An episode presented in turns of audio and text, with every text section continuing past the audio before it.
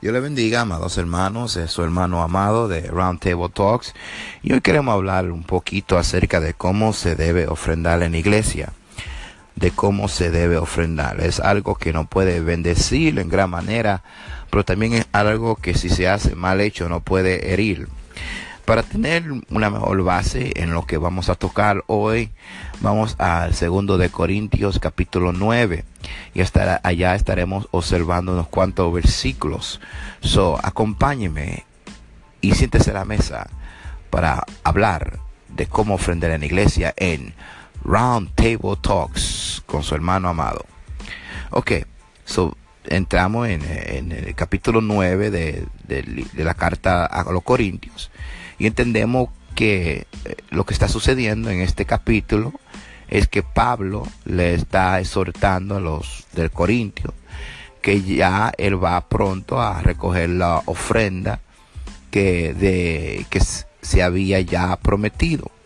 Él había enviado unos cuantos hermanos para que vayan adelante y eh, preparen las promesas de, la, de los hermanos de ese pueblo, de esa región, para que no le tome de sorpresa cuando él vaya allá y haga la colecta.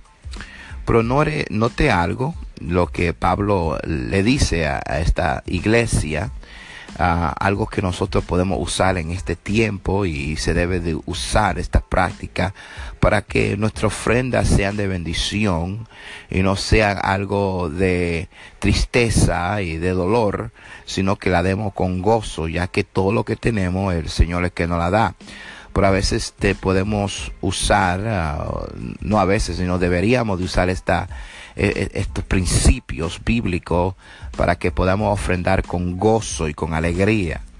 Este, entonces, vamos a ver el versículo 5.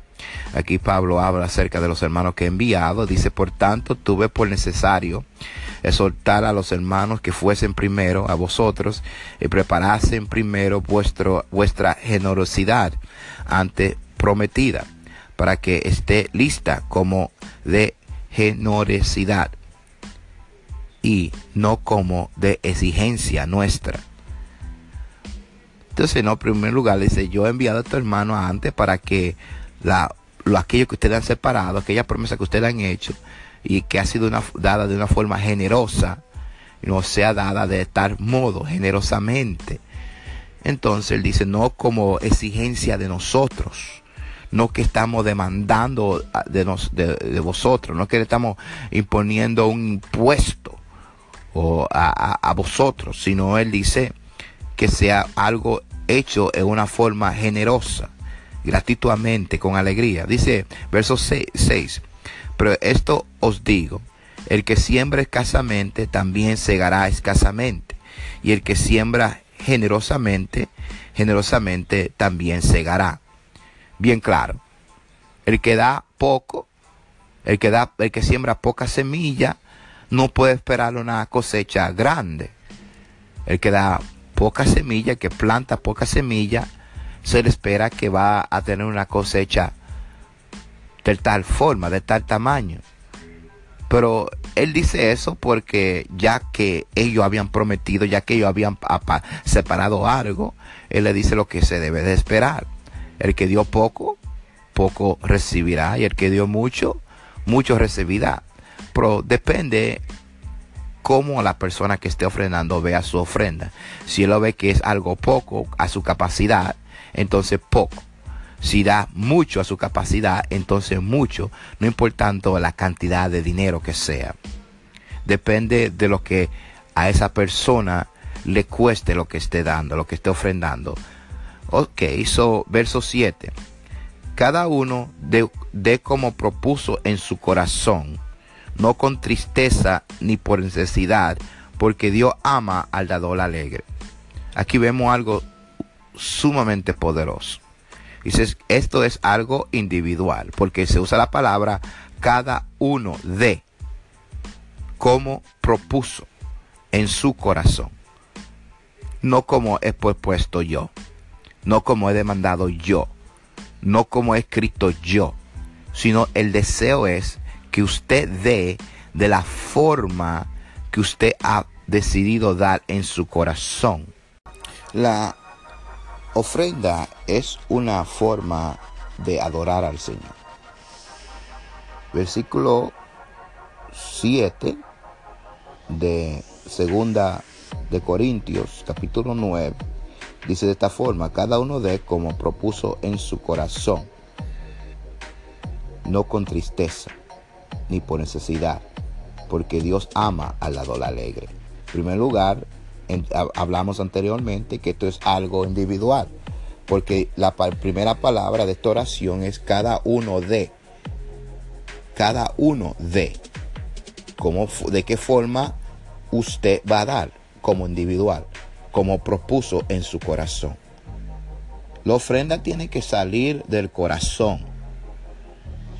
La ofrenda tiene que salir del corazón antes de salir del bolsillo. El bolsillo es lo segundo. Lo primero es cómo usted está adorando al Señor. Cómo usted está alabando al Señor con aquello que usted quiere bendecir a la iglesia, al ministerio, a, a las misiones. Cómo usted ve este acto de adoración en frente de su Dios. Dice, cada uno de como propuso en su corazón, no como propuso su cuenta bancaria, sino como propuso su corazón. El Señor desea que lo adoremos en espíritu y en verdad. Una, una ocasión el Señor dijo, este pueblo me adora con la boca, pero su corazón está lejos de mí. Ok. ¿Qué tan cerca está el corazón tuyo de tu bolsillo? Eso es algo que solamente tú lo puedes contestar y yo lo puedo contestar. Dice, y poder, dice el verso 7, con, no con tristeza ni por necesidad, porque Dios ama al dador alegre. No, en primer lugar, no te pongas triste. Tocamos eso en el, en el segmento primero. No te, no te pongas triste porque es lo que te está dando, te duele tanto que no, que te duele desprenderte de eso. El Señor no quiere que tú te desprendas de algo si no es un acto de adoración. Él quiere que tú lo des con gozo, con felicidad, no con tristeza. Y dice, no por necesidad, no por necesidad, no porque todo el mundo lo está haciendo, no porque toda la iglesia está dando. Tú te sientas que tienes que dar también porque fulano de tal está dando y tú no puedes quedarte atrás. No, el Señor quiere que tú lo hagas porque tú quieres hacerlo. El Señor quiere que tú lo bendiga porque tú quieres bendecirlo. Si todo el mundo da y se hace un show de dar la gloria sea el Señor, ojalá que eso suceda. Pero tú además tienes 30 pesos en el banco y desea dar 20, dalo 20. Pero si tú deseas dar 5, y lo quiere dar con gozo, con felicidad, contento, da los cinco y toda la bendición también va a ser grande en tu vida. Porque tú estás dando los cinco con felicidad y el Señor lo va a multiplicar. El que multiplicó los peces y los panecillos también puede multiplicar tu ofrenda. Pero tiene que darla con gozo. Y cuando la lleve, dale, dale gracias a Dios que la pudiste dar. Y dice, Dios ama porque, porque hay que darla sin tristeza. ¿Por qué hay que darla sin necesidad? Por esto. Porque Dios ama al dador alegre. Dios ama cuando se le adora. Dios ama cuando tú le das algo a Él con felicidad. Cuando tú le entregas la adoración a Dios con felicidad, Él la recibe con gozo.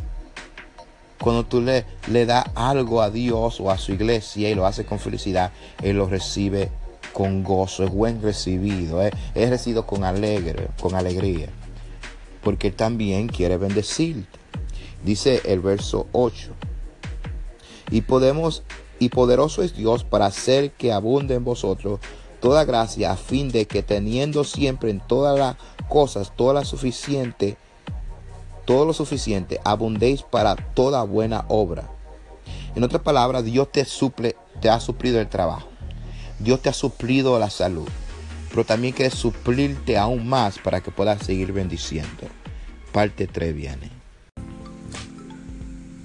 Y seguimos en, en, este interesante estudio de cómo ofrendar en la iglesia.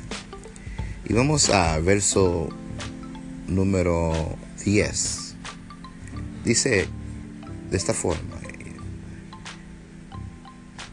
Y el que da semilla al que siembra y pan al que come, proveerá y multiplique y multiplicará vuestra sementera y aumentará los frutos de vuestra justicia, para que estéis enriquecidos en todo para toda libertad, la cual producen por medio de nosotros acción de gracia a Dios. Es la imagen es maravillosa. La pintura que está pintando Pablo es maravillosa. Él dice, Dios va a multiplicar la cantidad de semillas que tú puedas usar para plantar. Él va a ensanchar aquel lugar a donde tú guardas, aquel banco, aquella reserva, donde tú guardas las semillas, para que puedas bendecir aún más. Él va a multiplicar la cantidad de bendiciones que vienen a tu vida para que tú para que podamos ser un canal de bendición para él. Él va a multiplicar, él va a ensanchar aquí la cementera y aumentará los frutos de vuestra justicia. Él va a aumentar el fruto o sea, la cosecha va a ser absolutamente gigantesca. Lo que Dios va a hacer no va a caber en tus graneros, en tus bancos, en tu mente.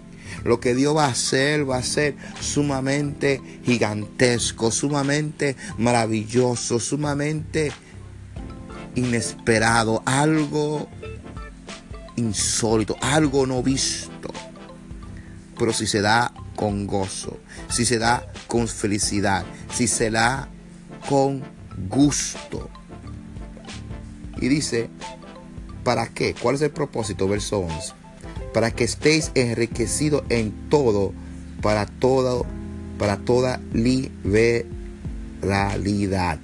la cual produce por medio de nosotros acción de gracia a Dios porque la administración de este servicio no solamente supre a los que a los santos falta, sino que también abunda en muchas acciones de gracia a Dios. Eso es una doble bendición. El que está ofrendando es bendecido. Y el que recibe la bendición es bendecido. El que lleva la ofrenda es bendecido. Dios bendice a todo de una forma de ciclo. Viene la bendición de un lado, viene el aumento de un lado, viene la bendición de un lado, viene la persona, todas sus, sus cosas es, es suplido, es suficiente, pero le da algo extra para que pueda bendecir a la necesidad de la iglesia, a la necesidad del ministerio, a la necesidad de los hermanos. Dios suple y da aún más. No, tenemos que recordar que cuando no da más es para bendecir.